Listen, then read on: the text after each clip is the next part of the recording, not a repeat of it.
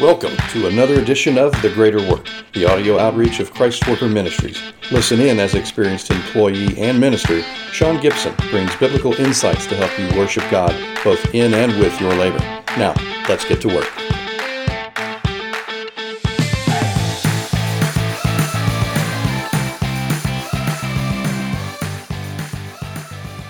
In the last several episodes of the Greater Work podcast, we've been going through a series titled Among Wolves in the Workplace.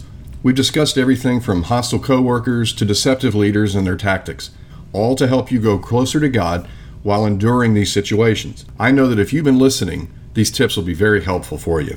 This week, I want to talk about something that I've been through and countless others have been as well. We're going to talk about changes in your job description. I've gone into work with one set of responsibilities and left work later that day with several more responsibilities added on top of it. No additional pay, no extra title, just more work. Excluding contract workers, if you live in a right to work state, your employer, they can change your workplace responsibilities at any time without notification. Let's talk about how we as Christians can handle changes in our job descriptions in light of the corporate world, and then talk about some best practices that you and I can use to grow closer to God and stay productive in the workplace. First, we have to understand that a job description can change for many reasons. Some job descriptions change because the company is growing and they see that you need help because you have so much going on. This is a great situation and you should be thankful for this. This will allow you to focus on what you need to do to help your company prosper. Looking at worst case scenarios, though, on the other hand, if you're not performing well and you can't handle the job that you were tasked to do, a company will usually change your job description a bit, give you fewer tasks if they don't just lay you off right away. If this is happening to you, my friend, be sure to get your resume updated because they're going to make your life miserable by trying to manage you out until you leave the company. And yes, they can do this. Again, this is not because you're bad or you have no skills. You have skills and talents that were given to you by God, but they just don't maybe line up with what it is that that company needed for that role. My advice to you is to learn from it and move on. Ephesians 2:10 reminds us that we are God's workmanship, created in Christ Jesus to do good works, which God prepared in advance as our way of life. You know, look, just because this job didn't work out doesn't mean the next one won't. A change in the job description can go another way in terms of your employer giving you more work responsibilities than you previously were hired to do. This type of change is bittersweet because when a company gives you more work, with the same title and the same pay rate usually means one of two things.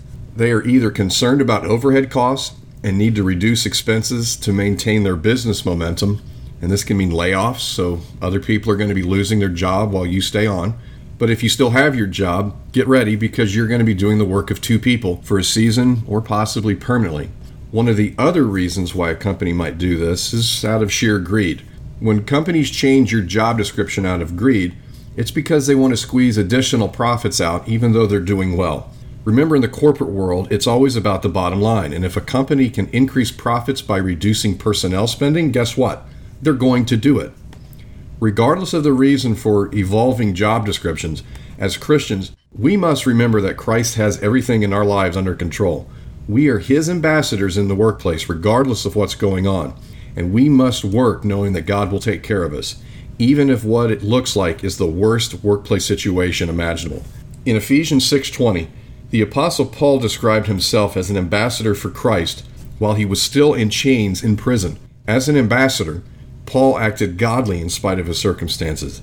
If Paul had that kind of perspective that he was representing Christ while he was in a disgusting jail, how much more can we face additional work responsibilities without complaining? When you're facing additional work responsibilities, here are some best practices that can help you endure this season. First thing, have a discussion with your manager about the additional job changes. Ensure that you clearly understand the new objectives, and then ask if there's any tasks associated with the previous job description that you had. Find out if any of those things will be removed. Your boss may not be aware of everything that you do, so make sure that you both are on the same page and get clarity.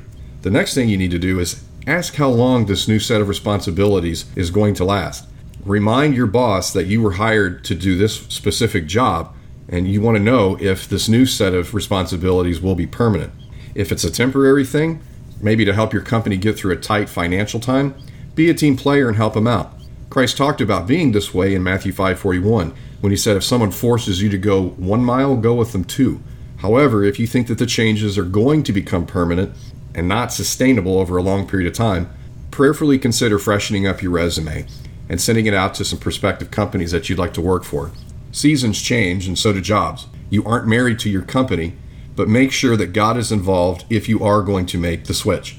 Next, ask if there is any additional training required and understand what that training will look like. Do you need to go off on an off-site training facility? Can you do it locally? What does that look like? Find out and ask your manager what that's going to involve. Next thing, ask if there are any additional benefits that they can offer you by carrying this extra load. If the company can give you extra pay, fantastic. But if they can't, maybe they can give you some more paid time off or let you work at different hours or a different shift. Or maybe they can help advance you professionally by giving you some college money. You will always get a no for the questions you don't ask. So ask anyways, but be humble about it. Lastly, set up a time with your manager, maybe after a few weeks of operating in the new role, to discuss really what's working and what's not.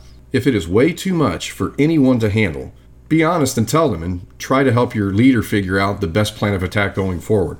Look, anyone that has been in the corporate world knows that nothing stays the same, and while your job may change, never forget God doesn't change. He is the same yesterday, today, and forever. If the added workload gets to be too much and you're beyond exhausted from it, it's the same never changing God that says to you now, Come to me, all you that are weary and burdened, and I'll give you rest. Join me next week on the Greater Work Podcast as I continue to share practical steps that you can take to live victoriously among the wolves in the workplace. Also, log on to ChristWorker.org for additional tools and teachings on how you can grow closer to God while worshiping Him with the work of your hands. Thanks for listening to The Greater Work, a Christ Worker Ministries podcast. The Greater Work is supported by hardworking listeners just like you. To learn more about Christ Worker Ministries and how you can become part of our growing outreach, visit ChristWorker.org.